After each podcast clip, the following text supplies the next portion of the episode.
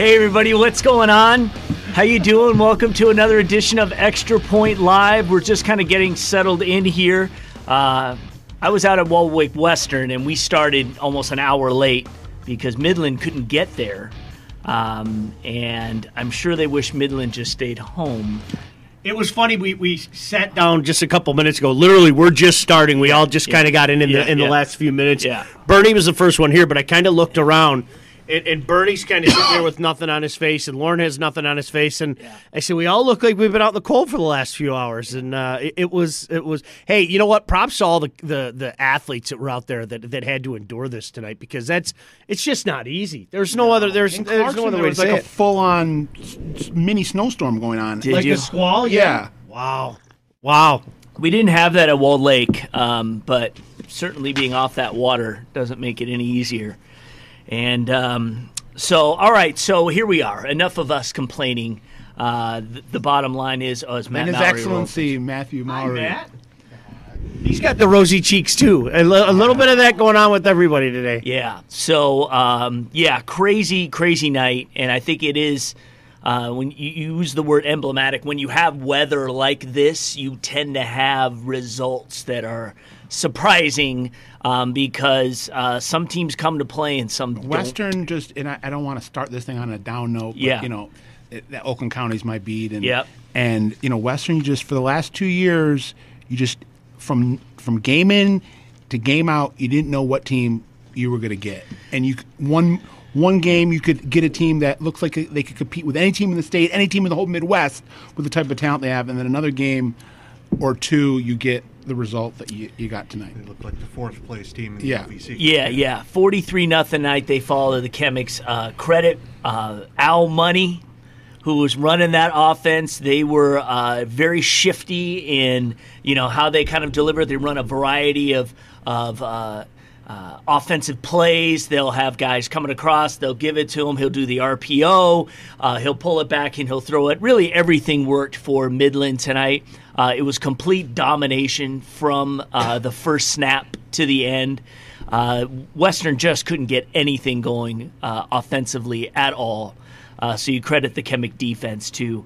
Uh, but it was really field position they were put in. They stopped them on fourth down several times, especially as they were, uh, you know, down 20 points. You know, they're going to go for it on fourth down. But um, I give them a lot of credit. First regional title since 2007, so that's big. Uh, I talked to um, Eric Methner after the game, and uh, he would be willing to come on with us. So uh, I got his phone number. Uh, I don't know if he's going to have the whole uh, video thing going, but they're going to be on the bus for a while. So if anything, we'll get the audio going and talk to them. Uh, but again, just uh, just a dominant performance. Who would have thought Midland would beat Walled Lake Western forty three to nothing? Especially because when I went to cover the Midland Midland Dow game, Right. it was kind of a play-in game for the playoffs. Right. So they and it, it was questionable because Dow actually had more playoff points going into that game. Yeah. it was questionable if the loser of that game was even going to get into the playoffs. Right. And now they're this far in the playoffs now. After If you were they, just looking at recruiting stars, you you would think it would be Yeah. the, the, the lopsided victory on the other side of the Yeah. coin. But that's why you play it, and that's why high school football and what you get at the high school level doesn't always translate into the recruiting world and where kids are being projected. Yeah. where a kid might land because it, it really, at its core, at this level, it's all about heart. Yeah. I do want to say quickly uh, Extra Point is brought to you by uh, Lawrence Technological University, uh, the MHSAA, and Hungry Howie's. Uh, thank you so much for tuning in, uh, those who are with us. Uh, we appreciate you. And uh, again, just kind of getting our bearings here is uh, it was brutal out there.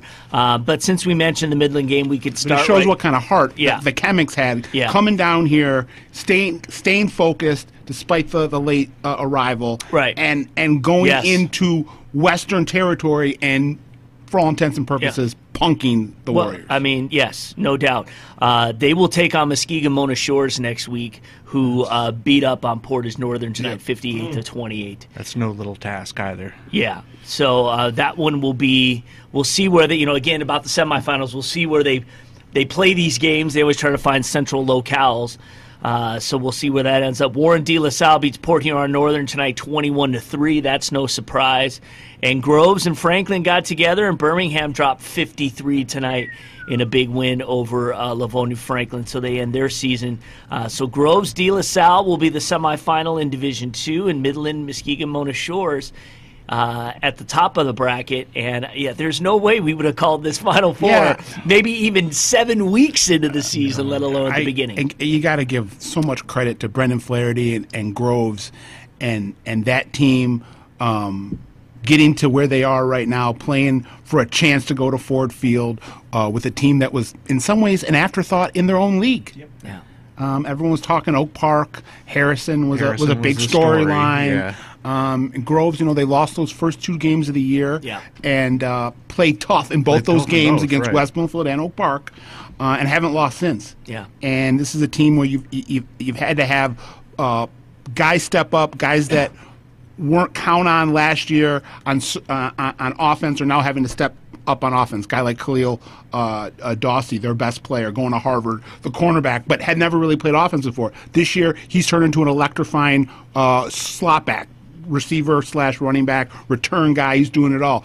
Uh, uh, McCurdy, Damian McCurdy, has turned into a, a, a, a an all-state caliber tailback, and this is a guy that was a backup last year to Chase Ford. Yeah. Props to Franklin, you know, as, as well. Come on, I got to get a little Livonia love in there because this They is played tough at the end. They- That's they didn't- exactly they- it. They didn't go down without a fight because they were scrapping Yep. uh, to, to, to the last uh, whistle. just to get in, and you know they had that incredible played a lot of a lot of football the last couple of years. So I mean, uh, scrapping just to get in, got a couple games under their belt, but uh, yeah, at, at the end of the day, too much. Fifty three is that Yeah. what it was? Fifty three. My Yeah, goodness. Yeah, yeah. yeah. So, Sean, you uh, stepped over to Belleville, West Bloomfield, out there, cool. out there on the lake. I'm sure that was very. We were cold. talking about that on the Yeah, lake. There's yes. something. Uh, Belleville had two touchdowns called back pretty pretty early in the game, and it was interesting because uh, West Bloomfield did absolutely nothing with the ball. I mean, and when I say nothing. I think it was three three and outs. I, I, I could be wrong. Maybe they got a first down in there somewhere. But then once they got it going, they hit a field goal, and then you know when the third quarter starts and they score a touchdown, Mosley caught a touchdown. Honest to goodness, and shows you what I know. I, I thought it was over. I was like, okay, West Bloomfield's got the offense going and everything, and it was gut check time. It, it- was it was gut check time. Two short touchdown runs, a couple of big defensive stops, but the the last touchdown run. Um, I'm, I'm wearing the Spartan cap. For those of you that remember the Big Ten championship against Iowa and that last drive, that's what Belleville did. Belleville got the ball back. It was an 81 yard drive. It was just we're going man to man, and we're just going to run the ball. And they went straight down the field. And when I say straight down the field, it was methodically straight Yeah. down the field. But they ended up scoring the, the winning points with uh, just under four minutes to go. But uh, And they're running Jalen Hunt. it was Jalen Hunt scored both Who's touchdowns. the defensive end Scored who's going to He Iowa. Like, Yes. He looks like Bettis running the ball. He just bowls people over. Yeah. It's not anything. I didn't even know he ran the ball. Yeah. They were two yeah. short runs. It was, um, I, I think it was four and three, maybe four and two, whatever. But it was, it, it was mano a mano in the elements. I mean, pull out every other cliche that you want, Right. but it, was, it was one of those mano a mano Yeah. games. And uh, like I said, I can't stress this. I really thought West Bloomfield was going to run away with it once they got the offense going and they got up ten nothing. Yeah. But uh, hat on hat, and Belleville took care of business Well, at again, home. about 20 college recruits on the field between uh, both teams. Maybe more. Maybe more, more, uh, which is hilarious. Uh, and again, yeah, Belleville. You might you might have twenty power conference. Yeah, yeah, power kids conference on kids. that. Yeah, yeah, no, Not counting true. the MAC kids. Yeah, yeah.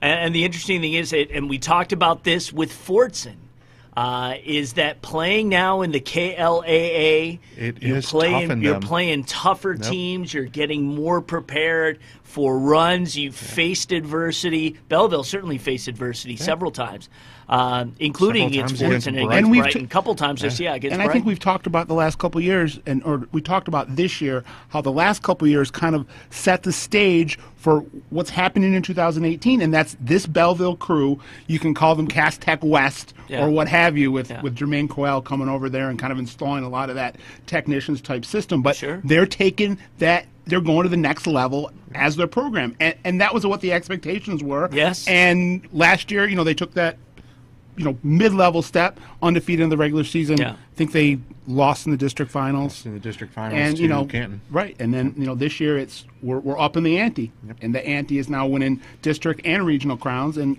getting a They've shot at the brass ring. before. Yeah, Never. so it sets up a real interesting matchup next week with Chip Valley uh, as That'll they be beat colossal. That's gonna as be they beat exciting. Fortune tonight, forty-two to seven. with authority. yes, and again, we it, I'm not surprised. Chip Valley just everything rolling. They're a machine them. right They now. are a machine. They're playing with. Uh, As any team in the state outside of. Muskegon, they are the machine. They're playing with moxie, maybe La intelligence. They have the athleticism. Yeah. They have the leadership. Yeah. You know, all the pieces are there. The stars are aligning for them. Yeah. Like I've been saying, to, to go in to, to go into Ford Field and cement a legacy as one of the top teams Macomb County Yeah. has produced in quite a while. I can almost bet with certainty that that game will be at Troy Athens on Saturday.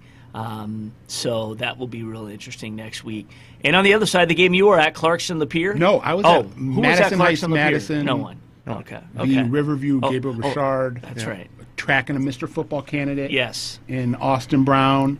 Um, and uh, you know what? But I'm- just to get there, we'll just Yeah. before we Yeah. get there, Yeah. let's just say Clarkston beats Lapeer tonight. They 13 break up thirteen nothing. Lapeer.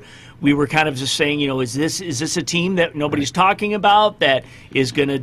Well, again, it's Clarkston. the Clarkston gotten past- repeat Yeah. effort Yeah, they is alive and well. The, Yeah. district hex that had always been the issue for Lapeer, but that Clarkston hex is still there because I think of their losses since they merged the schools, it seems like half of them are to More than Clarkston. half, I think, maybe are to Clarkston because they always meet. Yeah, in they always meet in the playoffs playoffs, and I think they've met in the regular years. season once. so. yeah. So, um, so you went to see Austin Brown. I went to see Austin Brown. They win forty-four to seven. Not a surprise. 44-7, and Brown Division seven.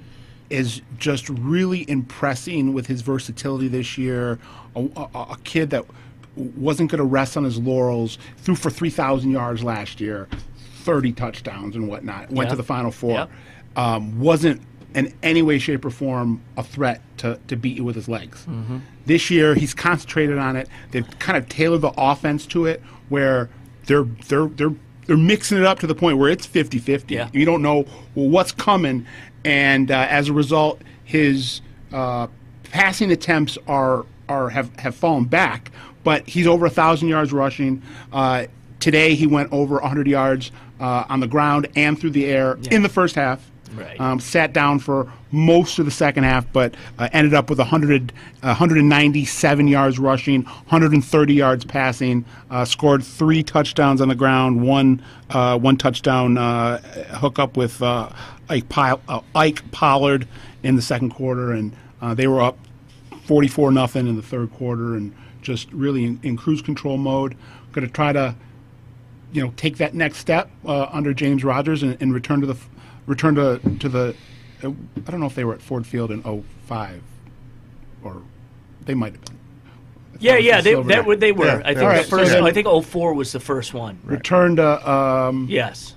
return to uh, uh, to to to the, to the the bright lights. Now big- nobody with that bright lights that big city. program was was there. Well, that was out of kind of out of nowhere Yeah. in 05, and then Yeah. you know the program's established itself as as you know one of the best Yeah. in this area quietly. Every year they're winning 10, 11, 12 games. Yeah.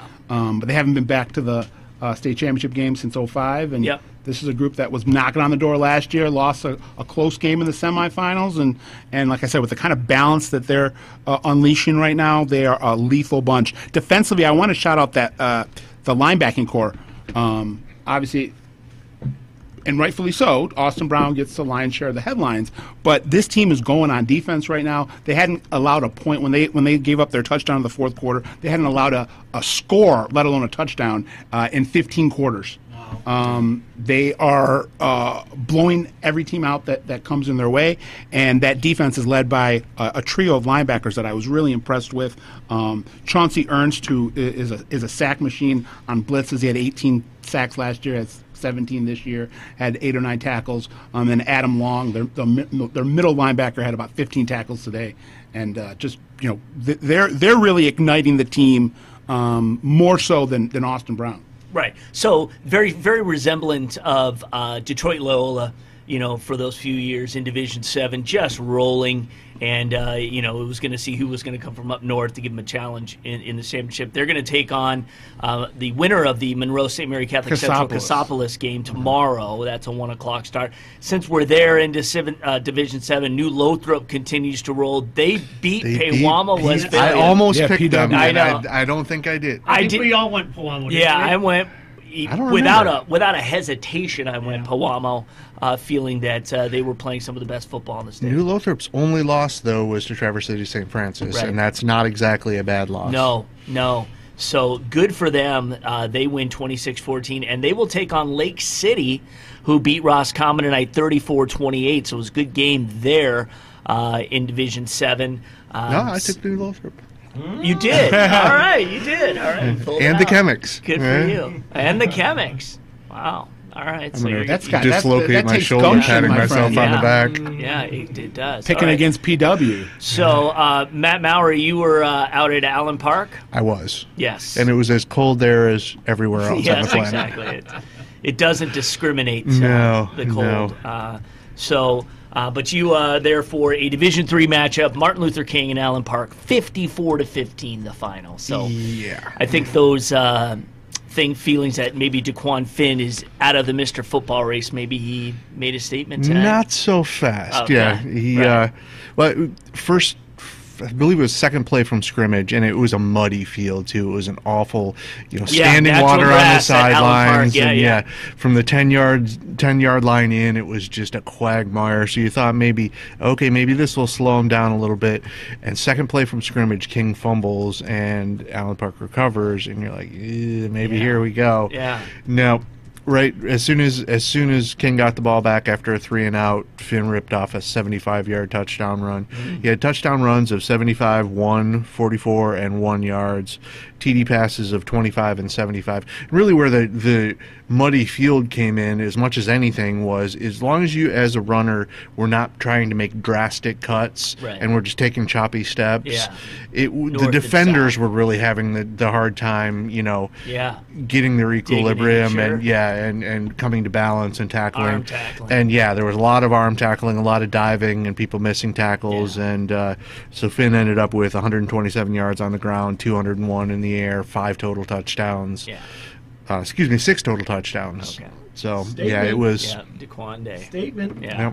Yep. Yeah. Not Well, he was, you know, I, I dubbed him the front runner coming into the race. yeah and So- he was Yeah, early in the in. season Yeah. certainly Yeah, exactly. And We he have- didn't do anything to to per- to lose it per se. No. No. I mean, no, no. he he's he's lived up to the billing. Sure, it had just been you know the starting with the Cast Yeah. Tech game, Yep. and then the one you know the the offense close just wasn't game doing against- anything yep. exactly. Granted, they you know I mean obviously the Cass and Tech game other was not player and other players have popped up. But and, and right, we always go on big game performance. Now, early in the season was huge. I mean, Yeah. East St. Louis, big. Muskegon, even in a loss, Yep. great game. Yeah.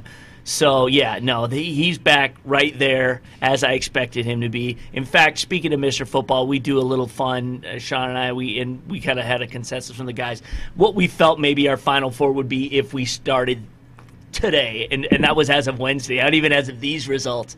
Um, you know who it would be, and um, And I'm not saying Dequan he- Finn was not in there. Yeah, no, no, I'm not saying that Da- Dequan was ha- has lost the race. No. I'm just Sure. saying that he slipped back Oh, a little no. bit. Yeah. He slipped back a little bit. Yeah. and now he's making a No, absolutely. he's making an argument. and you know, it's and it's unfortunate. Exhibit The- A. right? Look what I'm just doing, taking my team back to the final. The four. guys like Stephen Walker who now are not can't play any more games, Yeah. so they can't add to their numbers. So their big game performances send to fail. Those are the ones that now, you know, almost take miracles to get into the final four because we have several guys still alive in terms of their teams.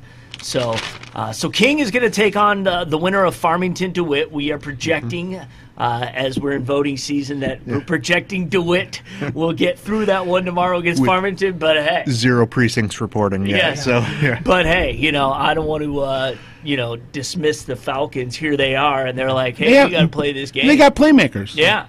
You know, I don't know about the depth uh, and the size factor that's going to come up against a team like DeWitt, And but I don't know what the weather conditions Yeah. are supposed to be tomorrow. One, um, but you know, Kendall Williams is a playmaker. Yeah, Jordan yeah. Turner is a playmaker. hey, it's supposed to snow talking, in East yeah, they were talking about a little bit more snow that side of the state west. okay, so, they're going to be well, at Lansing Catholic. Yeah, for depend, depending on going closer to the lake, Okay. Because I'm going to be at Grand Valley tomorrow, so I know I know Okay. that they're talking about a little snow that way. They were talking about snow at the state Ohio State game too. Mm-hmm. Well, so that's Lansing. and that's about yeah, that's Yeah. about five miles away. All so. right, all right. So we'll see. You know, again, those sometimes the great equalizer is Mother Nature.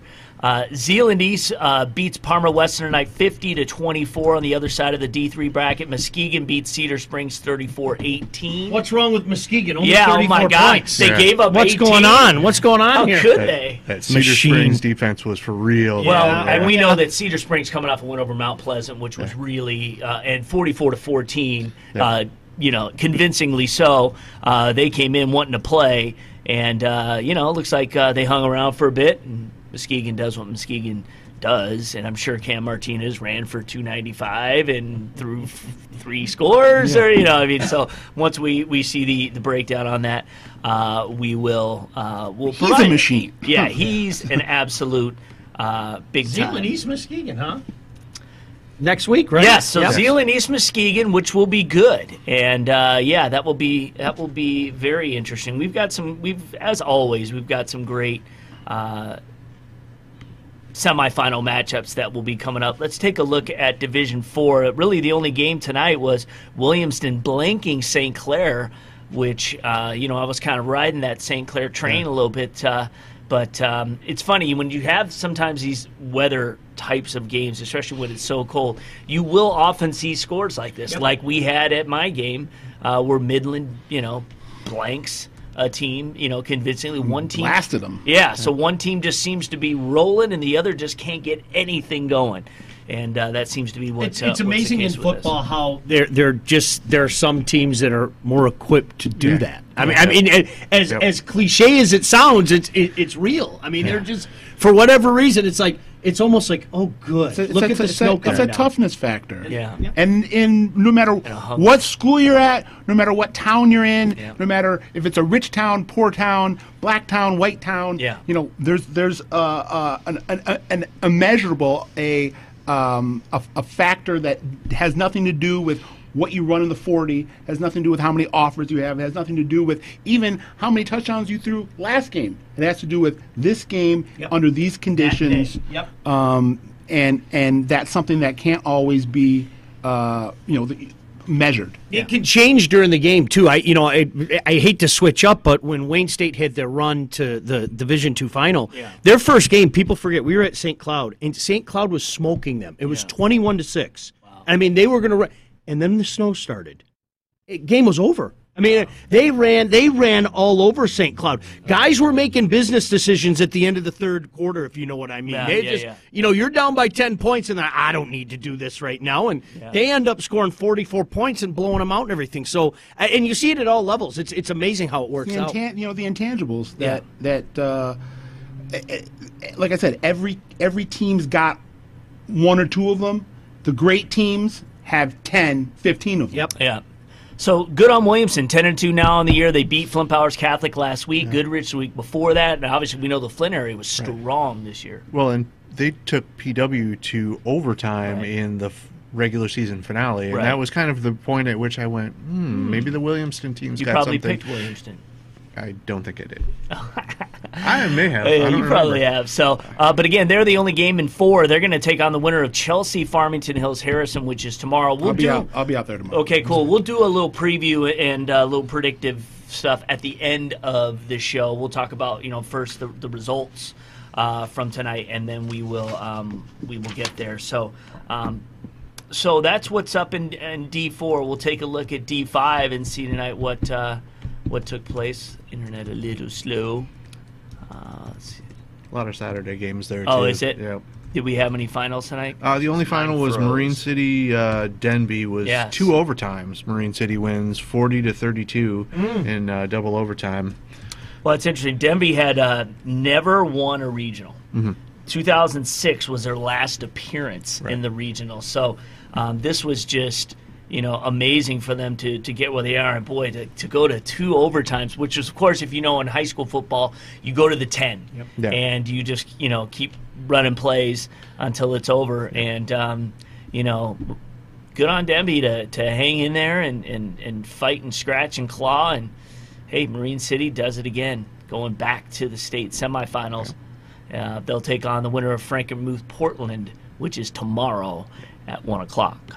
So on the other side of the bracket, Reed City second on Swan Valley tomorrow, and Huds- Hudsonville Unity Christian, which again is another surprise that has been just rolling. Um, then to get taken on Hackett, Hackett, yeah. tomorrow. So that will be uh, what's going on. In that we talked a little bit about Division Seven and Division Six. Lumen Christi continuing to do what they do. They blow out Blissfield, thirty-three nothing. And at the top of the bracket, on the other side, Traverse City St. Francis, who you referenced earlier, beats Kingsley forty-one to twenty. Second time this year. yeah. Right. So the the um, uh, we got some good games tomorrow. I'm really curious to see if Flint Hamady's magic, magic is going to continue. You know, they're undefeated. They take on a good Montrose team tomorrow. Uh, that's a two o'clock start, and then Montague and Schoolcraft to get together. Two schools who are f- familiar with uh, being in this position to uh, advance further in the playoffs, and um, we'll see how, how that one turns out. So um, that is what's going on in Division Six. In Division Eight, we had one game, and that was Harbor Beach. So I've been riding the Pirates. This this playoff team. They're kind of uh, um, my guys. They blank Beecher Beecher. tonight, That's thirty-five to nothing. Again, we've seen more. coming. Yeah, No. yeah. I saw I saw the beach getting it done, but uh, uh, yeah. I mean, this is just what we're seeing tonight. We're seeing blowouts. We're seeing shutouts. Shut out. An unprecedented amount of shutouts for regional finals. So um, they're my, going to. my game should have been a shutout. Yeah. I mean, it was 44 Yeah. nothing into the last Right. three, four minutes. Yeah, yeah. So yeah, there you go. They're going to take on the winner of Breckenridge and Ishpeming, two undefeated teams that will play tomorrow. In the UP. Yep, yep. And uh, yeah, only a couple UP teams left. So Yeah. uh, Mendon, and Holton, and Detroit Southeastern and Reading tomorrow. And so that will be uh, what's happening. I can give you, since we have it here, I might as well pull up a couple uh, eight player thing. We did have one Morrice beat Colon 40 to 8. The Magi. Yeah. Yeah. So what? Isn't it the Magi? The Magi? yeah. The Morrice Magi? No, no, no, no. Colon. Oh, Colon. Magi. Oh, okay. Uh, and uh, Aubrey Mor- Sims and Pickford will play tomorrow. They're both undefeated Yeah, Morrice is the in, Orioles. in Division One. Okay, well that's interesting. You know that. And then uh, Rapid River and You'd be Cedarville. surprised at what he knows. I know he's slick. Be scared of what I yes, yes. Rapid Rapid River beats Cedarville in Division Two A player 36-30. So uh, they will take on the Portland St. Patrick Onekama winner tomorrow. So that's what's happening in uh, in players. Oh, Nekama. That's uh, Tom. So that's right? Tom. Tom, that's Tom's, Yeah. Tom's new uh, new home base. Yes. Although I doubt he will be at that game. Someone with He was going to be at that game, but uh, he was going to cover it if it was tonight. All and right. He can't cover So it let's take a timeout. We're going to take our first break. Uh, thanks for joining us. We'll uh, comment to some of your comments, uh, and we'll also take. Uh, we'll just bring up the Mr. Football race uh, since they're a sponsor. And uh, we'll talk about that. I have some news regarding the Amble Award, so uh, that's coming up. So stick with us. We will be right back.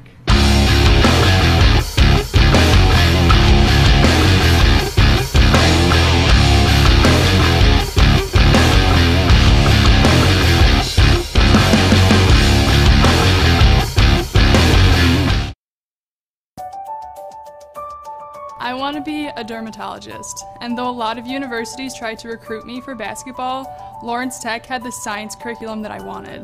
LTU's Southfield campus is a great place to learn, and the classes are small enough that I don't have to wait for office hours to talk to my professors. They're usually right by my side, challenging me and guiding me toward a successful future.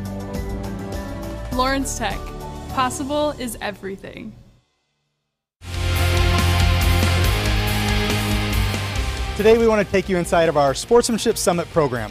For over 20 years, the MHSAA has conducted sportsmanship summits, and annually more than 1,000 student athletes from over 100 schools participate in a series of workshops during the month of November.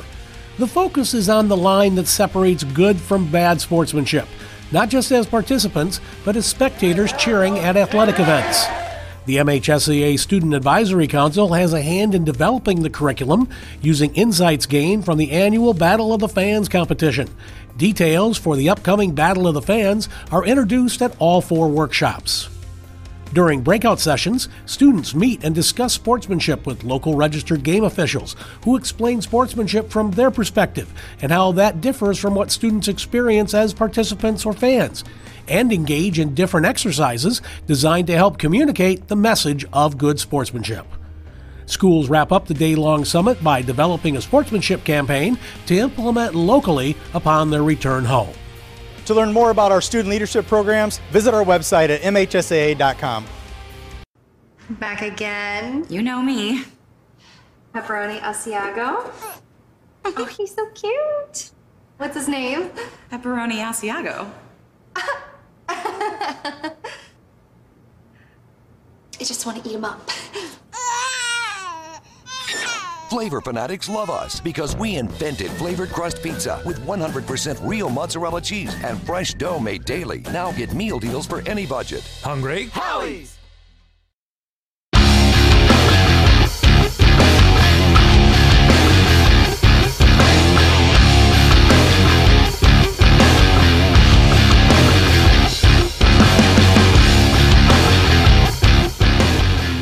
Hey everybody, welcome back to uh, Extra Point. Uh, Matt Mowry, Sean Belesian, Scott Bernstein. I'm Lauren Plant, and uh, we're here just uh, talking a little bit about uh, the uh, regional finals. So, you know, not all the games tonight, um, but we know that some of you guys are, are checking us out on Facebook and as well as on YouTube.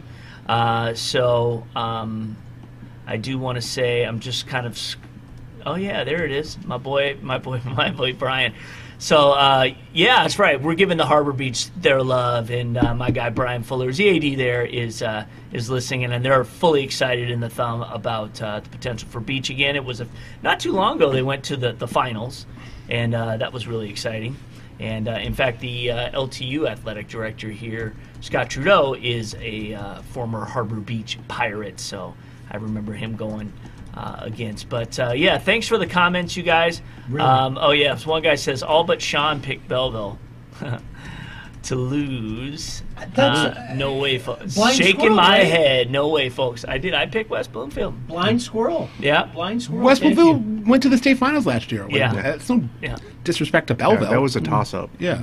Quite frankly. And I mean, it wasn't, yeah, it wasn't like anybody thought that that was going to be lopsided. Here you go. Cameron Martinez, 192 yards in the third quarter. Just so he, uh, with right tonight's with tonight's action, he passed uh, Ladarius Jefferson's uh, um, school record for offense. I was getting Which good uh, standard. I, I was I- I- getting all the numbers together for our top ten, and uh, we're, we're still missing a couple. So maybe somebody out there can help us. But all jokes aside, uh, it- it- you look at those numbers, and uh, honestly, it was like one of those things. I wrote them down, and I I did double check. I was like, They're these video, right? video game numbers. I, I really, I'm not joking. I did that. I, I like looked, and I went, oh my goodness, they are right. I mean, they're sick numbers. They really are. Like somebody misplaced a decimal. yeah, right. and I'm someone that has been pretty vocal in my um, displeasure with the current transfer climate. But I think this is a situation that just needed to happen. Cam Martinez, again, all due respect to M- Muskegon Catholic Central, they got a great program. But Cam Martinez needs to play at the level that he's playing at with Muskegon High School, and this was the right move for him. Um, Here, here. a- a- a- you know, as a as a young man, and you know he's showing that you know bright lights are on. The big game i- i- is is before us. He's going to come up. He's going to he's going to come out there and come up with a big time performance. Yeah. So uh, Buford Hutcherson said state champs had Belleville losing 39 to 13 to West Bloomfield. Do you pick scores? No. Oh, okay. He says, I wonder how that panned out. Uh, LMAO. Uh, yeah, I don't remember us Where picking a score. I No. but uh, we did. I did believe that uh, that uh, West Bloomfield would win. And again, I'm go- coming off what I saw them do last week to Catholic Central. Granted, Catholic Central still had an opportunity to win at the end, but uh, again, they looked so good, and uh, C.J. Harrison was in command. So um, You know, one thing that Crowell, and I know we talked about this a few weeks ago in, in my radio side of life, Yeah. we had him on about a month ago, and it was interesting because he he was really hard on his guys, and he said, I, I don't want these guys believing any of the headlines they're getting. They're, they're, they're not that good yet. Right. You know, and I was like, if he keeps that message up, these kids are going to be they're going to be willing to go to war, and that's what they're doing right now. Jermaine was a big, big reason that Catholic uh, Catholic Central, that Cass Tech took that step that it's taken in the last uh, ten years, with them kind of going from just uh, a good story in the PSL to a good story across the state and in some. In some ways, across the country, uh, in terms of what they can put up on the field uh, on a, on a year in, year out, year out basis, that the construction of that aspect of the Cass Tech program, yeah, Thomas Wilcher's name on it, but Jermaine Crowell had a big, Yeah. big part to do with that. And it's not shocking that he's been able to go over to Belleville and get this thing moving as fast as he has. Well, he was quite honest last week about the fact that they haven't put a complete game together, and and which, which is scary because they're unbeaten. But the fact that they still have some inconsistencies, they still have some lapses, they still have some times when they play kind of like a team that maybe isn't as experienced in this portion of the season. But when they do put it all together, the talent they have that is scary. All right, we're gonna we're gonna welcome in the head coach at Midland. Eric Metner is on the line for us. I'm sure they are on a bus, a celebratory bus, back to Midland to celebrate their 43 to nothing defeat at Walled Lake Western. Coach, can you hear us? Uh, he won't be able to hear us right now. He's having Oh. some issues. Um, so we'll try to get that as soon as we Okay. can. All right. So uh, we'll try to get him back on the line, and, uh, and then we'll talk to him. That that's such, and, and that's one thing that we can talk to coach about. That that's such a fine line because of course everybody's fired up. I mean, you win like that, you win against Walled Lake Western, but but you know, is is it the old twenty four hour rule? Okay, we're done tomorrow. We're done. We start looking ahead to next week. I mean, that's tough to do for young men this age because uh, they know what they did tonight. I mean, to, to do it in that fashion too, guys. Um, you know, coach coach has his co- work cut out for him. Well, yeah, especially when you got Muskegon Mona Shores next Absolutely. uh, on on the uh, on the agenda. Um, but uh, this is where they want to be, and uh, again, nine and three record. Um, they are. Uh, you've had the opportunity actually to see them a cou- a couple times, right? Yep. No, just once. Just once? Yep. A very solid team. It- Not not Very anything solid. flashy, but that's that's kind of tradition. It, it kind of cracked me up a little bit because there was a guy who kept stepping in front of me when I was trying to take pictures, and I was getting a little annoyed until he turned around, and it was Gary Joswiak, who had was the Midland coach for thirty odd years, Mm-hmm. Yeah. including when I was in high school, and so I kind of went. Oh, and all of a sudden I felt like a 16 year old kid again Yeah. because this is Josie walking in front of me. um, but with him still hanging around the program, and that, that program has that, that program was a very consistent one. It, it until the 90s, it didn't really make long runs in the playoffs. Yeah. But they had that stretch where they, I think it was 32 odd years where they had winning seasons. They were always just pretty good. Yeah. And so now they've kind of a couple of times in the '90s they made trips to the to uh, to the Silver Dome and then to Ford Field. Yeah. And now this is another When one they where when they had Andrew Maxwell under Yep. center, he was. Yep. Uh, he was getting it done, and they were as they were as good as it gets. were, yeah. uh, for a, for very a good. stretch there in, in the 2000s. There's no question about it. So, uh, we still don't have them. They are Correct. Gonna, they are going to have a tough time next week. I mean, uh, Sincere Dent is, is healthy again, and Right. you know we were talking about some of the big numbers. The numbers that he put up, you got to remember, and what uh, is about the equivalent of eight and a half games. Yeah. I- It's absurd. I mean, he's he's averaging seven thousand yards a carry too. I mean, that's that's the crazy thing about it. and he's doing it in a really good league Yeah. too, and against really good competition because one of the crossovers was East Kentwood to start the season, and I think that was kind of when when he put himself on the map, and when Mona Shores kind of said, okay, well this isn't a, we weren't really sure where Mona Shores was going to Sure. slot in at the start of the season. I think a lot of people were putting Yeah. East Kentwood as that next squad on, Right. the, on the west side. and they really trounced him in that first week, Yeah. and then East Kentwood obviously They ripped served off. no- they you know. served notice. Yeah. And and the, Sincere Dent came out in that first Yeah. game and made a statement, and yeah, he's a big bruising Mm. running back. Yeah, I would imagine with 58 points, he had a good night tonight. So we'll have to see uh, what his numbers are um, once those come in. So, uh, well, remember, State Champs High School Sports Show is on every Sunday at 9 a.m. on Fox Sports Detroit. We will have several uh, games. We'll probably end up having well over a dozen games uh, on the show this week. We've got some nice packages that some of our uh, friends in Flint and in uh, the west side of the state they will be able to provide for us, including that Muskegon Mona, Mona Shores game we just asked about.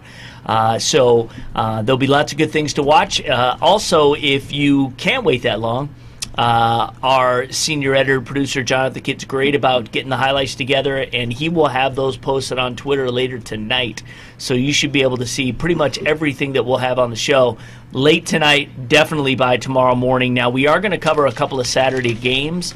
Um, so, including the Farmington, I think just the Farmington Harrison one we'll have uh, locally because uh, that literally, and we can kind of address that now. That literally will be the final game ever played. final, It's, the, it's the final, final, final, The game. final, final, the final third game. time that we've declared it to be the final game. But now, but now we know for sure it is Right. because now it goes neutral site. Right, exactly. It's, uh, semifinals John on Herrington was site. you know joking with the reporters uh, after the Country Day win, and then actually after the Cranbrook win as well, Yeah. saying, "Oh, it looks like we might have another chance for Yeah. another home game, Yeah. of, to celebrate the, the end of, of football at the at the uh, uh, corner of uh, 12 Mile and, and Middlebelt." I would imagine that you'll have, you know, some people who now that they know it's official, official, and that, that they're still alive and it's exciting, it's regionals, that they'll want to come out and just kind of soak it in, you know, one more time. You're going to be there. I mean, think of all the games, all the big games you've seen inside that stadium uh, over the years. and in in, in playoff, uh, great playoff games. Um, I can recall Yes. uh, in the 2010 uh, run to the championship, they played De La Salle there in the regionals, and uh, they got up. Um, I think by two or three scores, and De La Salle came back, and that was when Shane Morris, Sugar Shane, was a Yeah. sophomore, Yeah. and kind of getting himself on the map. Yep, he got his Um, he got his offer after yeah, after uh, and uh, that was a, a Harrison team that had future NFL players like Aaron Burbridge and Devin Funchess and Mario Ojemudia. Yep. Um, so yeah, there's a lot of history, a lot of history Yeah. uh, uh, on that field. Yeah, Michigan State clipboard holder Tommy Vento. Yep. Yep. Tommy Vento, uh, you know, uh, to plug uh, uh, Bernie's I bites. give him a hard I'm- time. I'll plug Bernie's bites on our He was our on Mr. website. Football, so I, Yeah. I'm giving him a hard time. and I, I did a uh, for my blog. I'm, I'm doing. Uh, I'm breaking down the greatest, um, uh, ranking one to ten the best offensive players Harrison's ever had. So first I did quarterbacks, then I did running backs. Uh, now I'm going to do wide receivers, um, and that's been rolling out on the blog, so you can have a nice debate about um, who are the best to ever uh, play those positions in, in in the green and gold. But you know, I had a debate with a number of people that were associated with the program about Tommy Vento. Where does he fall in that in that listing? Because he only played one year. It was an uh, uh, one of the all-time great one-year start. You know, for a guy that was when his, in his final year of high school, starting his first season of high school football, it's got to go down as one of the greatest seasons of that it, that fits that bill. He threw for three thousand yards, thirty-two touchdowns, took his team to an undefeated team in the state championship. If Tommy Vento had wanted to, he could have gone played football at a GLIAC school and probably at a lower level uh, Division One program. He decided to go to Michigan State. He was a backup for four or five years. Only saw the field a couple of times. Um, but I, I, I'm a f- of the firm belief that you can put Tommy Vento up there in the top five uh, quarterbacks to ever play at Harrison. He just happened to play that one season. You know, coach. I've, I've talked to some coaches. You know, could have gone differently. The season before that, there was a senior that um, that started that year. I think that there was loyalty to that senior who had a very good season. Vince the Prince Salatino uh, threw for 25, yar- uh, 25 touchdowns that season. But Tommy Vento easily could have started that year, and he would have been a two-year starter.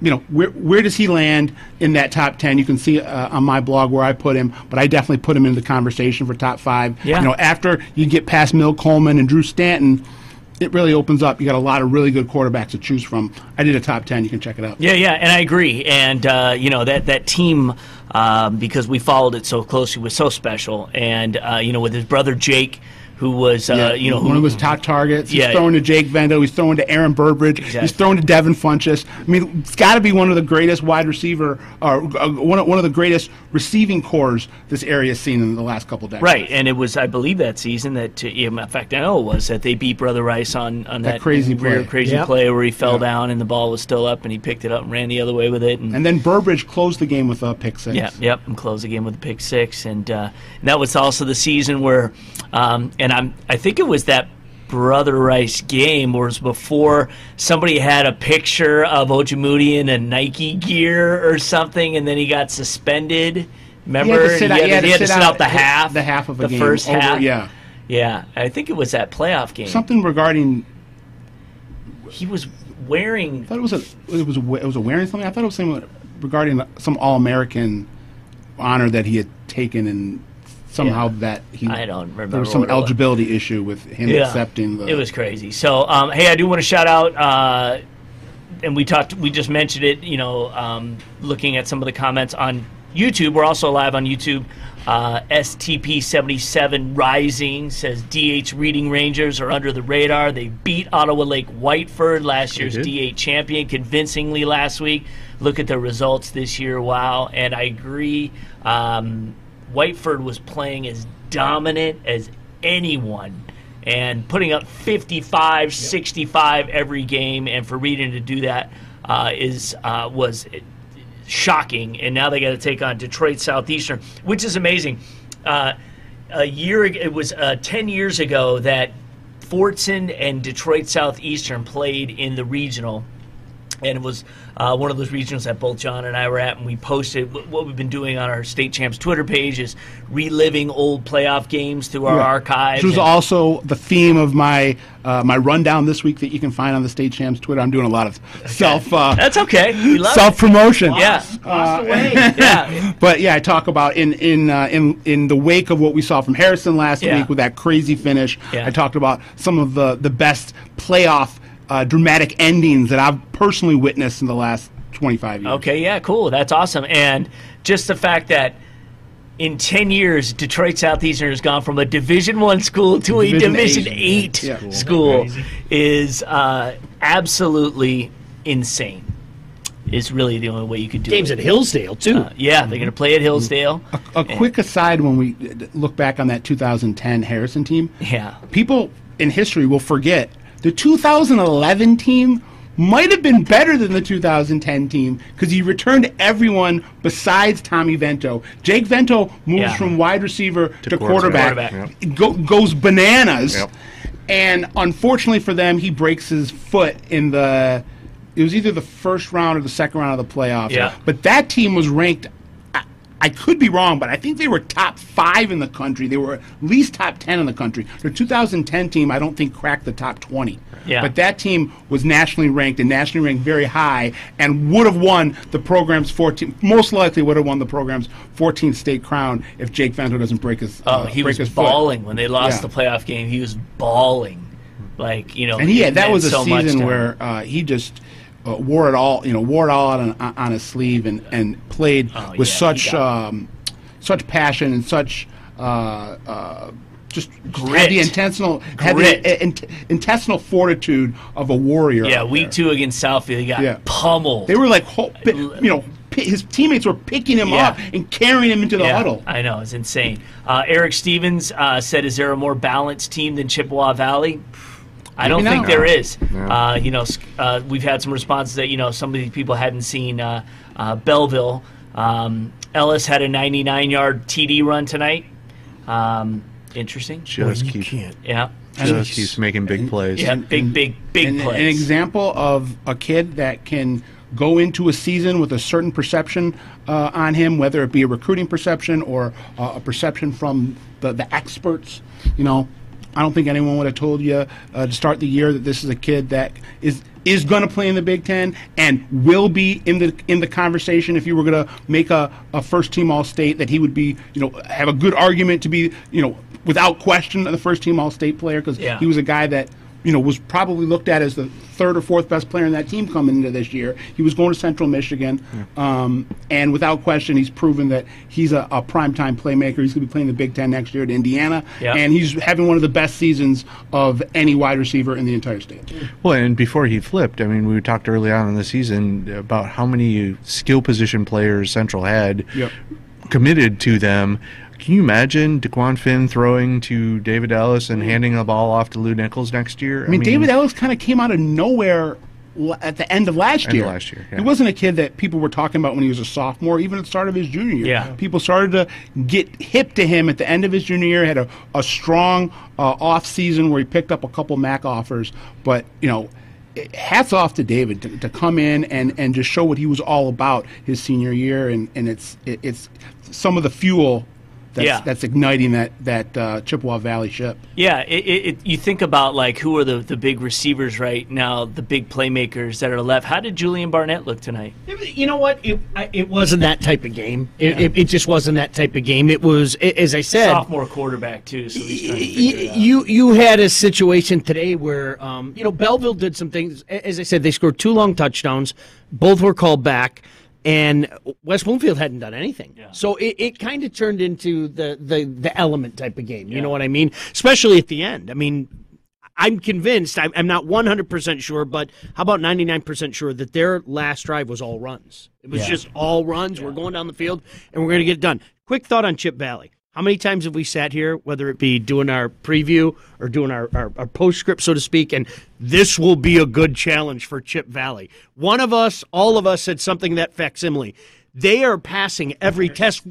They're, blowing out every test. I mean, uh, flying colors, it's disrespectful to say flying colors. I mean, every test that they've had, they are just blowing it away. So um, I, I concur with what he's saying. Boy, it, you'd be hard pressed to find a more balanced team. And if you think about big time receivers still left in the game, you know, one of, another guy who doesn't get enough credit, but he makes big, big plays, Josh DeBerry. Oh, who, you know, because right now, I think when that- people think of Josh DeBerry, they think cornerback. Right, Yeah. exactly. But Right. this year, he's, Yeah. he's He's like I was talking about Khalil Dawsey at Groves. This year, DeBerry's moved over to the other side of the ball and has become a, a huge part of their passing game. I, I've, I've seen him do a little bit of everything too. Yeah. You know, Yeah. I mean, they're, they're handing him the ball on jets and everything, Yeah. and uh, he's he's uh, versatile. And you know that I mean that's the situation right now. I mean, we, we've been pretty blessed this year to see some guys used in ways that maybe we didn't expect them to. Sincere Dent, okay, he's got he's got a block field goal. Yeah, yeah. That big giant man has a block field goal. You know what I mean? That's pretty cool. You know? It- yeah, for- oh, for yeah, West that's exactly it. So yeah, I think the receiver that everyone was talking about in the senior class was Trey Mosley, and they should have been. He's a, Yeah. a gr- an unbelievable talent, and he's he- gonna. he had a big- have, he had a big think- touchdown I think last- he's to have a, a Cody White like impact when he hits um, uh, when he hits East Lansing because Yeah. I think they're similar type players. Yeah. Um, but you know, no one was talking about David Ellis. Right. yeah. No. Exactly. Uh, Derek Harmon asked, uh, "What are your thoughts on the quarterback for Madison?" We talked about at length uh, Austin Brown and how great he is, and, how And he's he- just this year. He's someone he's, he's uh, um, You brought up the point, and and what he's done this year with his legs. That's just that's next You level. just stuff. love when you see kids that that are wanting to work and always improve and don't don't just get fat and sassy reading the headlines. Sure. Because this is a kid that's been getting headlines since he was in eighth grade. Yeah. I'll give a shout out to my boy Mark Edwards. Mark uh, and I went to Specs together years and years ago. He's now working in in the Walled Lakes uh, kind of communications department and handles uh, the website and everything for them. So I told him I'd give him a shout on the uh, on the And- cast. and he also- helped me out. Gave me those hand warmers, which literally Yeah. saved, Those saved are my life. lifesavers. Saved my life. And for for Austin, part of that m- expanding his his skill set was getting in the weight room and dedicating himself to to building his frame because he's always been you know kind of a slighter. Uh, built guy, Mm-hmm. and you know he's got a little more chiseled, and and now their running play, their their running game is going through him just as much as their passing game is going through him. So real he's quick- pushing the needle. Real quick, uh, what we'll do is I'll give you uh, quickly. We'll recap all the scores here real quick. We'll take a quick break. When we come back, uh, I'll because I mentioned it. We're going to talk a little bit about the Mr. Football Award and the Anvil news that I have, and then we'll uh, talk about some games for tomorrow, and then we'll wrap it up. So uh, quickly in Division One, Clarkston beats Lapeer 13 zip. They will take on the winner of Rockford Celine tomorrow. Yep, and that, that stat that I was referring to earlier, of the 10 losses in Lapeer's history, five are to Clarkston. Yeah, there you go. Uh, Belleville beats West Bloomfield tonight, 13-10 at home. They will take on Chippewa Valley, who beat a uh, resurgent Fordson team, but they won convincingly 42 to seven. And now it's kind of interesting because when you had an, an elements game, I figured like, ooh, that's kind of playing right into where Fordson wants to be. They want to play a, a ground pound, you know, kind of uh, elements game, but got uh, off the ball. yeah, but. Um, yeah, Chip Valley's just you know they're just they just are who they are They're right a now. breakaway freight yeah. train right now. Yeah, And the, I really think the only team that can beat Chippewa Valley could be Chippewa Valley. Yeah, yeah. Although, yeah, if it does end up Chippewa Valley and Clarkston, that could be really, really, really something for uh, Ford Field. But we're getting ahead of ourselves. In Division Two, Muskegon Mona Shores beats Portage Northern 58 to 28. Midland blanks Walled Lake Western 43 zip. It's Warren De La Salle over Port Huron Northern 21-3, and Birmingham Groves all over Livonia Franklin 53 to 29. Muskegon beats Cedar Springs tonight 34-18. Uh, yeah, and again has us asking what's wrong with Muskegon. Uh, Zeeland East over Parma Western 50 to 24. Uh, and the other game in Division 3, Martin Luther King all over Allen Park 54 to 15. So the King Crusaders back if you had any doubt that they weren't. There was one game tonight played in Division 4 and that was Williamston uh, beating St. Clair 28 to zip. In Division 5, uh, most of the games will be tomorrow, but Marine City and Denby went to double overtime. Marine City, the Mariners, hang on 40 to 32 to win that one. Uh, and in Division 6, Traverse City St. Francis beats Kingsley 41 20. They will advance as Jackson Lumen Christi will as well. They blank Blissfield 33 to zip. Uh, Lake City over Roscommon in Division 7, 34 to 28. New Lothrop beats Pewamo Westphalia 26 to 14 in a battle of two giants there in D7. And Madison Height Madden, Madison has no problem against Riverview Gabriel Richard 44 to 7, the final score in that one. In Division 8, Harbor Beach beats Flint Beecher tonight 35 to zip. So they are moving on. All the other games tomorrow in eight player Division 1. There was one game played tonight. Uh, it's pronounced Maurice, right? Or Morris. Morris. Morris, okay. Morris. 40 to 8 over Cologne. It's definitely not Colon. I know that. Uh, they, they will move on. And in eight player Division 2, Rapid River uh, beat Cedarville 36 30. So uh, they're moving on. The other two games will be tomorrow night. They're in the semifinals in eight players. So uh, they will have their uh, state championship, which is uh, at the Superior Dome uh, next week. Uperdome. Uperdome. Well, yeah. I'm joking. Yeah. so, uh, okay, so we're going to take a timeout, guys. We are going to come back, and again, uh, we'll talk about some games tomorrow. Uh, we will also talk about our two contests that we have going. So stick with us. Extra Point Live. We'll be right back.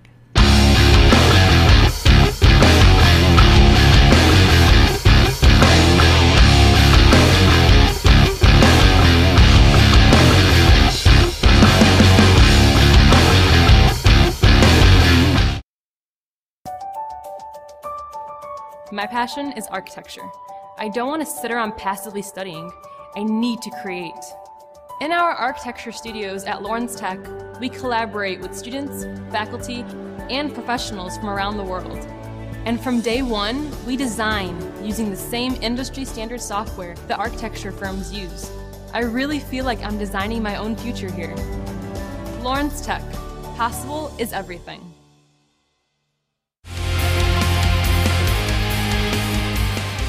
Today, we'd like to talk about the requirements that varsity coaches have to help guide your children's teams. Head coaches of varsity high school teams in Michigan have up to three requirements they must fulfill to be able to coach in the MHSAA postseason tournament in any sport. First, a head coach of a varsity sport must have a valid CPR certification. Second, head varsity coaches, as well as all of their assistant and sub varsity coaches, are required to complete a rules meeting annually for their sport, which contains a health and safety component covering concussions, emergency readiness, and heat and hydration issues. Third, each individual hired for the first time as a high school varsity head coach at a member school must have completed at least one level of the MHSAA's Coaches Advancement Program. These steps help make high school sports, educational athletics, as safe as possible for the young people participating in our programs. You can learn more about coaches' education and health and safety issues in school sports by visiting the MHSAA website. Fundraising should be fresh, flavorful, and simple. We have the perfect solution at Hungry Howie's Dough Raiser. Your team or school can sell paper pizza certificates that can be redeemed for one medium pizza at participating locations. Hungry Howie's makes it easy. It's just a little mini pizza box, and we make lots of money, lots of dough. Go to doughraiser.com to learn more and sign up. Your next fundraiser comes with flavored crust. Welcome to Hungry Howie's Dough Raiser.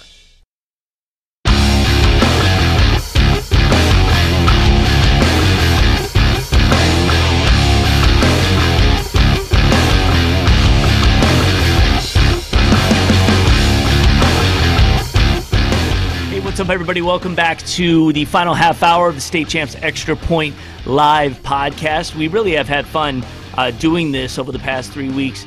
Uh, we will not do it next week. We'll go back to a traditional podcast because all the games are on Saturday.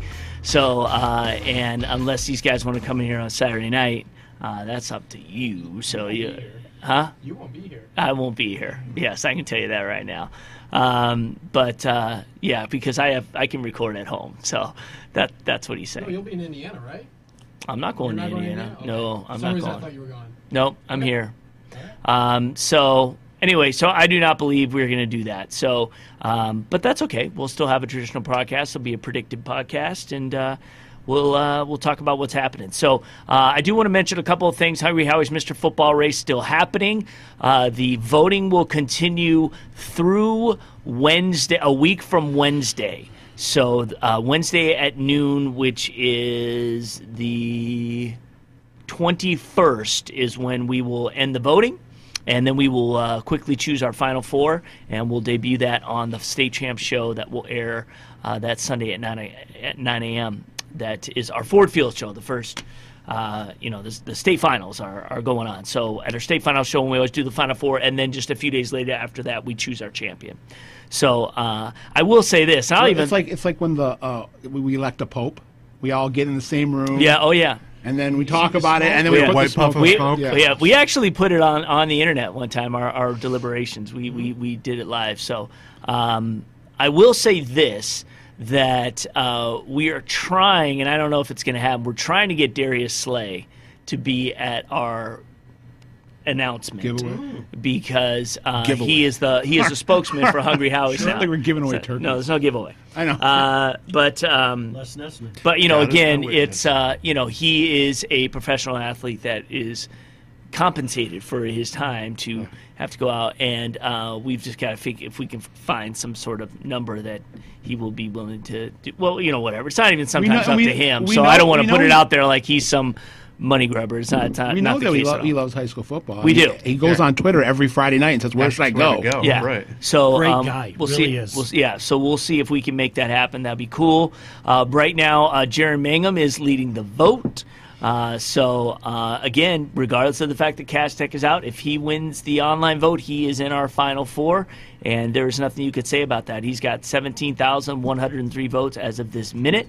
Uh, Austin Brown is in second uh, with twelve thousand two hundred and eighty, and um, McKinney behind him from River Rouge at 9,551, and then Dequan Finn at 7,622. So, um, do appreciate all the voting out there. We did a Final Four mock uh, thing, to, and we basically came down and we, uh, even though not everybody selected everybody together, it was just because a couple of us had picked Stephen Walker. So, Steve Walker made our Final Four along with. Uh, Austin Brown, Cameron Martinez, uh, and Jaron Mangum because he's the voting champ. So uh, that's where we're kind of at right now. I'm going to say the same thing that you and I talked about on TV. Like, honest to goodness, if you are involved in recruiting in any way, shape, or form in, in college, how in God's green earth Yeah. have you not given Stephen Walker a look? I mean, that, that I, uh, definitely I, what what am I missing? Yeah, Bernie, you, this is your wheel. Is Yeah. it because he's five nine? Is, is of that si- it? It's because of the size. and, he, and he's a safety on the other side of the ball, and they don't like small safeties. Yeah. And this year is his first year really as the primary ball carrier for Canton. So we didn't get a lot of looks before this season at what he can do as a Although he did back. had a phenomenal playoffs last year. he he ran the ball last year, but I, I in the playoffs he was outstanding. I don't think he was, their their number one. He was running for hundreds and hundreds of yards. okay. I could be wrong. I, Yeah. I, I didn't think he was their. He may not have been. I'm saying he may have carrier at, once the playoffs hit. Yeah. became But their even fe- like even, uh, back, I, featured back. There are guys, multiple guys in the GLIAC that are five eight, five nine Yeah. that are just doing work. And I mean, it took Tariq Reed in uh, very late in the game to get his first offer, and he's Yeah. he's going to uh, Grand Valley, I think. Yeah.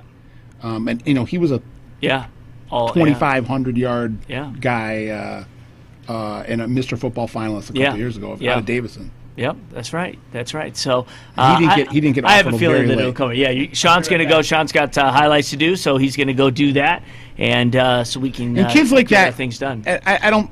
I, I'm I'm confident that someone like Steve Walker, before we hit signing day, he's going to find a place. I- I- He'll find a place at the table. Yeah, it Yeah. just may not be, you know, high end Division One Right. or even Division One. It may be D two. I mean, Yeah, that may or be where, where he fits. Yeah, Yeah. or NAIA. Yeah, The, the, so much of the recruiting game that people don't really understand. It's it's you know the traction you get early on, and unfortunately, that puts a lot of kids uh, behind the eight ball that, that don't get noticed until their senior year. As a result, you have a lot of slots that are already filled. Um, guys that may be committed as a sophomore or junior, um, and then you know it, you have to wait until to see how things shake out come around signing day, where you have guys that are, are leaving mid-major offers going to major programs or leaving D2 offers going to Division One, and then spots open up and guys slot in. I remember uh, uh, out of Ro- Romeo, the, their state championship team, Brad Tanner. yeah. You know, he didn't have, you know, I don't think any offers. Uh, and then playoffs hit. I think he got a couple D2 offers. By the time his, his team's winning the state title, he's going to Western Michigan Yeah. on a scholarship. When Brian Kelly made a killing at Grand Valley Yeah. when he was there, getting Right. that kind of player, the kid who didn't, you know, have that early love and ended up blowing up as a senior and have, you know, just having them kind of slide in and have a big chip on their un- shoulder it's when they get there. It's un- and it's actually unfair in both regards. It's unfair. I mean, we can do a whole podcast on the ethics of recruiting, but it's unfair to the kid that gets the offer when he's 15 or 16 to the big big level program that maybe he's not really should be headed for, and then and sometimes coaches that have made those offers Shane Morris. realize it Yeah. and push you off the eventually push you off the roster as opposed and it's just as unfair to the kids that aren't getting the looks until Yeah. the end of their senior year. So let's move on to the Anvil. It's okay uh, because this all ties together. What you're talking about right now. Uh, we are partnering up with uh, Legacy, which, uh, if you know, the the facility they've got out there in Brighton is is massive and it's crazy. And they are having a college recruiting showcase Yeah. that's going to take place on uh, Thursday, December sixth. Justin Sasante does a great job, Mm-hmm. um, and um, Drew Callahan, I believe, is an, another one of the former uh, Detroit Rocker soccer Yeah. Mm-hmm. player.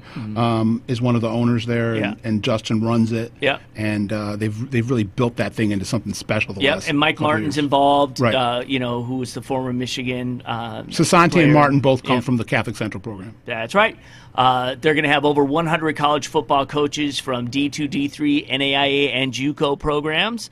Uh, it's going to have a college coaches meet and greet. Uh, educational and recruiting seminars and on field evaluations. So, if you are somebody who wants to play at the next level and you feel for whatever it is, uh, you haven't just received uh, any looks, then uh, this is an opportunity for you to get your looks. Uh, you could sign up. It's a 65 bucks uh, for tuition. Uh, registration deadline's December 4th.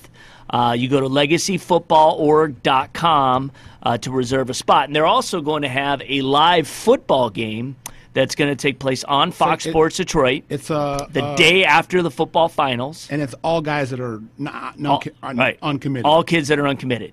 So they get an opportunity to play against each other, and uh, coaches will be able to watch Yeah, when that. Justin told and me there that- will be offers coming from that. I had a um, I had I had coffee with Justin over the over the summer just to kind of brainstorm some ideas and and uh, talk about some things re- related to uh, what he's doing out there at Legacy, and he told me about that. I said, "That's great." Yeah. They do that. They do that at basketball a lot, Right. But I haven't. I haven't seen it at football. Yeah. where they put they get all the guys that haven't committed to schools yet, get them on a basketball court, and get the scouts all to come out and look at them. But it's a great idea to tran transition it to, to the football landscape. A- absolutely. So uh, we have an award called the Anvil Award, the State Champs Anvil Award, that uh, we decided to, um, you know, reward a lineman or linebacker. Uh, in the state with a an award similar to Mr. Football because we felt that the scales were just tilted too heavily towards offensive players who have stats, and it was just going to be impossible for us to really reward um, one of these players unless it was just you know one of those things. It was just crazy, crazy uh, stats. So um, we have this award. Uh, Lance Dixon is currently leading the vote with 6,328. Uh, Ruke Orhorhoro from River Rouge is in second in the vote. Um, so that's pretty much kind of as far as the vote. The voting hasn't been as robust as Mr. Football, but we expected that. Um, the bottom line Yeah, is I think that as the as the years go on and people know about Yeah. it more, I think this is kind of there's a Yeah. a learning learning curve for the voting public. no question about it. But we have some fantastic candidate, uh, candidates that are in our top 10. To our own credit, Mr. Football has become just kind of almost to the level of Mr. Basketball. Yeah. Oh, and Mr. no Football's doubt. only been around for how many years? Eleven. Right. This will be the eleventh year. And Mr. Football's Yeah. been around since the you know 1981. Basketball, So yeah, a long, long time. Uh, Justin Rogers out of Oak Park, Logan Brown from East Kentwood, Devontae Dobbs out of Belleville, Anthony Bradford from Muskegon, Lance Dixon from West Bloomfield, Carson Barnhart from Paha, Michael Fletcher from Flint, Carman-Ainsworth, uh, Ruke Orhorhoro from River Rouge, Adam Berghorst from Zeeland East, and Marcel Lewis from Chippewa Valley are our top 10. It is a very, very talented top 10, and uh, determining a Final Four, that one's going to be a challenge as well. But I do want to say this uh, as part of our cooperation with the Legacy people, they have told me that um, Mike Martin and myself, we are going to present the Anvil Award live on television Oh, on Fox Sports Detroit. Uh, which is going to be again the day after the conclusion of the Saturday football finals at Ford Field. So uh, we will be choosing our Anvil Award winner, and now we just got to get them to come to Ford Field. Uh, so, or not Ford Field. Um, yeah, Ford Field, right? They're playing at Ford Field, right? Or are they playing at Legacy? I'm sorry. I thought they're playing. At, I thought they're playing at Legacy. I think they're playing at Legacy. I'm sorry, not at Ford Field. Legacy uh, is the it's the day after the, the championships, Field, but it's going to be a Legacy, uh, which makes sense. It's Legacy's thing, um, but uh, so we've got to get him to come out um, when we choose our guy. But I think it will be something great because it will be live on TV and we can talk to him, and um, it'll be a really cool thing. So we appreciate uh, Legacy for extending that olive branch, and if we can get um, Darius Slay to do Mr. Football, we are two for two, and uh, really hitting hitting everything and and and uh, given the props that these awards uh, deserve. So um, let's do this, gentlemen. We've got about uh, 13 minutes left in the program. Uh, why don't we talk about uh, some of the games tomorrow and uh, what our expectations are for that? Again, we do not know at this time. What temperatures are going to swing and flip, and there's probably going to be snow in, in areas. So, of course, you know you have to kind of take that into account, but also uh, just think about the teams. We'll start in D1, just one game tomorrow. Rockford at Saline. Rockford at Saline. Yeah, How many they're times gonna be this at season when we, when we were talking about Rockford, usually Yes. on the other side Yeah. from someone else we It's were we- talking it's about, strange that I'm we picking- wrote them off as dead. I'm, pi- I'm picking Rockford in an upset. It's Yeah, weird. you They're- did. You Rockford's like a Cinderella. Yep. Doesn't seem. It, it seems like it's an oxymoron. I know. Saline is one of those teams that just buzzed under the radar too because They uh, lost their uh, quarterback They early. lost. They lost their quarterback in a come. It, it was um, Chip Valley at Saline with a come from behind victory in the fourth quarter. After Saline lost their quarterback and they muddled around a little bit for a couple of weeks until he came back, but they haven't lost since, and Yeah. they haven't missed a beat since. And to beat They've East been- Kentwood 42 to 7 last they week. crushed East Kentwood. That's yeah. impressive. That's a statement. That's a statement, and this one will be in their house. Yep. Uh, one o'clock start. Uh, it's a will be long there. trip. Yep, you're going to be there. It's a long trip for the Rams. Yes. Um, you know, gosh, if I would, I was would've- a weird I would have stayed and over the night. I would have stayed overnight tonight to play tomorrow. I'm, I'm, maybe they did, um, but uh, that. Hey, Sean Belizean back Hi, in how are ya? house. Yeah, good, good. Um, so uh, we're just kind of previewing some of the games now, and. Uh, uh, Division two, they played them all, All so tonight, so they're all set. The semifinals next week um, will be Midland and uh, at Mus- Muskegon Mona Shores, and uh, we'll see. When I say at, I mean we have there will be a place that will they will play like Alma College or something along those lines. Ferris, Uh, maybe? yeah, Ferris. Yeah, we'll see. Uh, and then um, Warren De La Salle and Groves will be getting together. And again, we're going to do another podcast uh, that will predict all the semifinals after that. I but think D two is set. Park for the second year. I think that I think that's in Hazel. That one's going to be in Hazel Park. Okay, uh, we'll know soon enough. Uh, in Division Three, there is one game tomorrow, and that is Farmington at DeWitt. We kind of talked a little bit about it. It's going to be at Lansing Catholic, uh, but again, DeWitt, one of those teams, eleven and zero on the year. Uh, they just got by East Lansing last week, nine to seven. East Lansing, a good team, uh, but DeWitt again, one of those teams. Uh, you know, Division Three, for as much as you know, we kind of said this is Muskegon and roll. There's some really good teams left. I mean, Yeah. Zeeland East. If DeWitt get, DeWitt does what we think they will do tomorrow, and with King doing what they did, um, and Muskegon, what a stacked Final Four uh, you have in terms of competition. And especially because we were talking about that as the season started to get toward the end about where teams were going to slot in and what teams were going to drop. And when King dropped from two to three, that kind of left a little bit of a vacuum in two, aside Yeah. from Mona Shores being kind of the favorite. Yeah. Um, and then in three, yeah, you're right. Three is stacked. Yeah, and all these teams playing so well right now. You know, I can't help but think. By the way, to your point, Matt. I mean, remember after that that first classic between King and Muskegon, Right. there was so much talk. Who Oh, knows? too we Maybe we'll get get, a a, maybe yeah. we'll get another crack Yep. if if this, that, or the other thing happens. But a lot of work to get there Oh, first. But uh, I, I I think they would really like that. Yeah, I think they'd really like that. Absolutely. Uh, Division Four has several games tomorrow, including uh, the first one, which is Escanaba. Uh, again, one of the few. Uh, there were only two UP teams left in Yeah. eleven in eleven player, uh, and they're one, and they're going to Grand Rapids Catholic Central, uh, and that is a noon start tomorrow. Uh, GRCC doing what they do, um, really establishing themselves, kind of like where West Catholic was for so many years, just a dominant, dominant Their only loss at Saline in a game that they had a chance in the fourth quarter Week one? to beat. Yeah, uh, week two. Week two, yeah, that's right. Yep. Yeah. So uh, again, I I foresee the Cougars continuing to roll. Uh, their stadium's beautiful too. If you ever get a chance to see Oh, this new sure stadium, is. so Yep. nice, so nice. Uh, Holland Christian and Edwardsburg getting together. Um, so uh, that's a night game. Yeah, Good Saturday lord, you talk about the it's going to be freezing uh, at at Edwardsburg, uh, and you know they they probably just love this weather anyway. Uh, the Eddies uh, again another program that continues to just pound, and uh, they beat Paw Paw last week 49-10. So we're anticipating in Edwardsburg Grand Rapids Catholic Central uh, semifinal, which would be a fantastic Yes, game, no would. question about it. Uh, Williamston beat St. Clair tonight, so they're moving on. They will take on the winner of Chelsea Farmington Hills Harrison, which is tomorrow at one o'clock at Farmington Hills Harrison. And uh, I don't think we've actually given enough credit to Chelsea.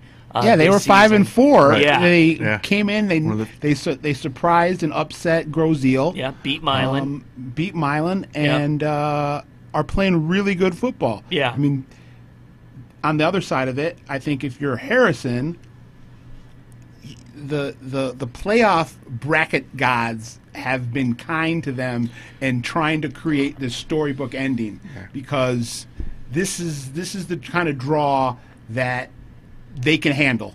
Um, I don't know uh, if they would have played some other teams in this first three games. Yeah. Um, if they or the first two games, if they'd be standing right now.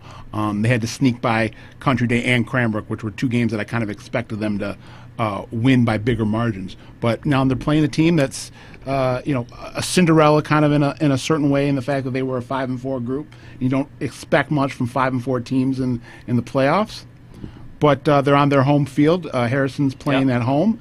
Uh, a lot of emotion behind them. yeah. And uh, like I said last week, as we were doing the uh, as we were doing this podcast, in my opinion, they're playing with house money right now. Yeah. Th- this is this is a Harrison team that is playing over their heads. Right. Um, this is an eight and three team that isn't your typical eight and three Harrison squad, and that's a tribute to the coaching job uh, and and the and the playmakers that are stepping up and and the senior leaders that are making sure that uh, you know everyone's on their p's and q's for this uh, uh, last dance, if you will, for for the Farmington Hills Harrison football dynasty. Yeah, uh, yeah. Finding a way again. Just the fact they've gotten into the regionals in their final season is a, a testament, Great yeah, to the program. And we'll see if they can knock off uh, the Bulldogs tomorrow. It'll be interesting to see. In Division Five, we've got uh, several games tomorrow. Just one play tonight, and that was Marine City and double OT over Detroit Denby tonight. So uh, Reed City and Saginaw Swan Valley getting together. Both teams eleven and zero. Uh, this is going to be a good one. Both One teams, o'clock, yeah. yeah, one o'clock game. This was uh, both both teams handily won last week. Um, you know, Saginaw Swan Valley, a team that we haven't really Swan pontificated Valley's- about, yeah, but Swan um, Valley has cruised all Cruised. season long. Even when they've played teams that have been, uh, they beat Frankenmuth, which is Yep. also still alive Yep. and plays tomorrow at Yep. Portland. It, it, it's a team that seemingly has never not been challenged this year. Really, Right. it's been, and and that's not not a bad thing. That's Yeah. that's that they've been beating people so badly. Yeah. This is a team that made it all the way to the finals last year and kind of came back this year with maybe a you know we missed an opportunity last year. We're not going to do that again attitude. And speaking of unchallenged, Reed City has been unchallenged this year as well. Oh my Very much so. so Yeah. both teams have just been crushing their opponents. Is that the closest game's 21 points against Yeah. Montague, right? Yep. Is that wow? yeah, 58-22 here. And but Montague's yeah, you're still right. alive. Yeah. I- Yeah, Woo! yeah. So um, that's going to be yeah, a battle of uh, of the big boys uh, for that one. So uh, they will take on the winner of the Hudsonville Unity Christian Kalamazoo Hackett game. Hackett, another team that's undefeated. Unbeaten. They're going to Yeah. play at Vicksburg, and that's a three o'clock start tomorrow. Uh, you know, Unity Christian, a great story as well. They continue to win. They beat Muskegon Oak- Oak Ridge last week in a shootout. Uh, but it, and it was and it was Hackett uh, beating Hopkins again, another very high scoring game. So we'll see how that one uh, plays out in the end. Frankenmuth and Portland will get together. Portland is undefeated this season. Uh, I picked Frankenmuth in this one just because I feel they're playing uh, as well as anybody right now, and it's all about the hot hand, and they've been there before. Um, but uh, you know, I picked Lansing Catholic to beat Portland, and I felt they were playing as good as anyone. So in Portland that just keeps so- their business, man. Yeah, Just keep yeah. going.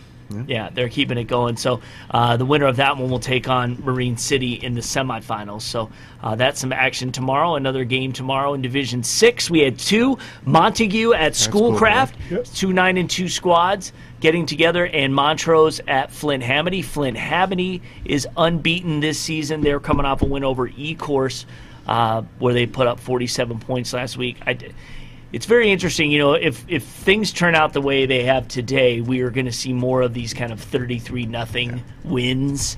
Uh, that uh, probably shouldn't be that way, but one team shows up, they dominate in the cold, and another team just can't get it together, and they just, uh, for whatever reason, uh, can't get it warm. So um, we'll see how that one plays out. Um, it'll be very interesting. Yeah, Montague's still alive, and Montague, another team with. Few unbeaten records. teams, few unbeaten teams in that Yeah. little bracket as well. I mean, you're talking about three teams that haven't lost yet that Yeah. could potentially be moving on next. Year. Yeah, and another unbeaten team, Cassopolis, uh, in Division Seven, will take on Monroe St. Mary Catholic Central uh, tomorrow. That is a one o'clock start at Cassopolis. Uh, you know, uh, you, you win that one, you get Madison Heights Madison in the semifinals. But uh, you know, again, w- would playing Lu- New Lothrop be that any easier? No. So uh, you know, you will have. Um, uh, an unbeaten Lake City team still alive, who who does get new draw New Lothrop for next week, um, but uh, we'll see what um, uh, what Cassopolis can do if they can uh, if they can defeat Monroe St. Mary Catholic Central tomorrow. Um, we will find out. Uh, I do not think so. I think, I mean, I do think so. I think Cassopolis will take care of business. Uh, in They've been trucking people. yeah, yeah, they've been they've been, been uh, we got two two undefeateds going uh, in D8 Breckenridge at Ishpeming. Uh, that's a Saturday. Uh, it's a one o'clock start tomorrow. Um, Ishpeming, of course, with a, a fantastic uh, track record, and uh, both teams uh, put up uh, high thirty scores uh, last week. Um, As, as much as Breckenridge was almost kind of a, one of the favorites in D8, I almost picked against them just because of the track record of troll teams going across the bridge to play Yeah. in the UP. It's it's not a good track record ever. Troll teams. Yeah, that's The old term I was speaking. I was speaking to my Yooper friends Yeah, there. uh, Yeah. the, the bus legs for the trolls. Yeah. Uh, it, It's real. It's real.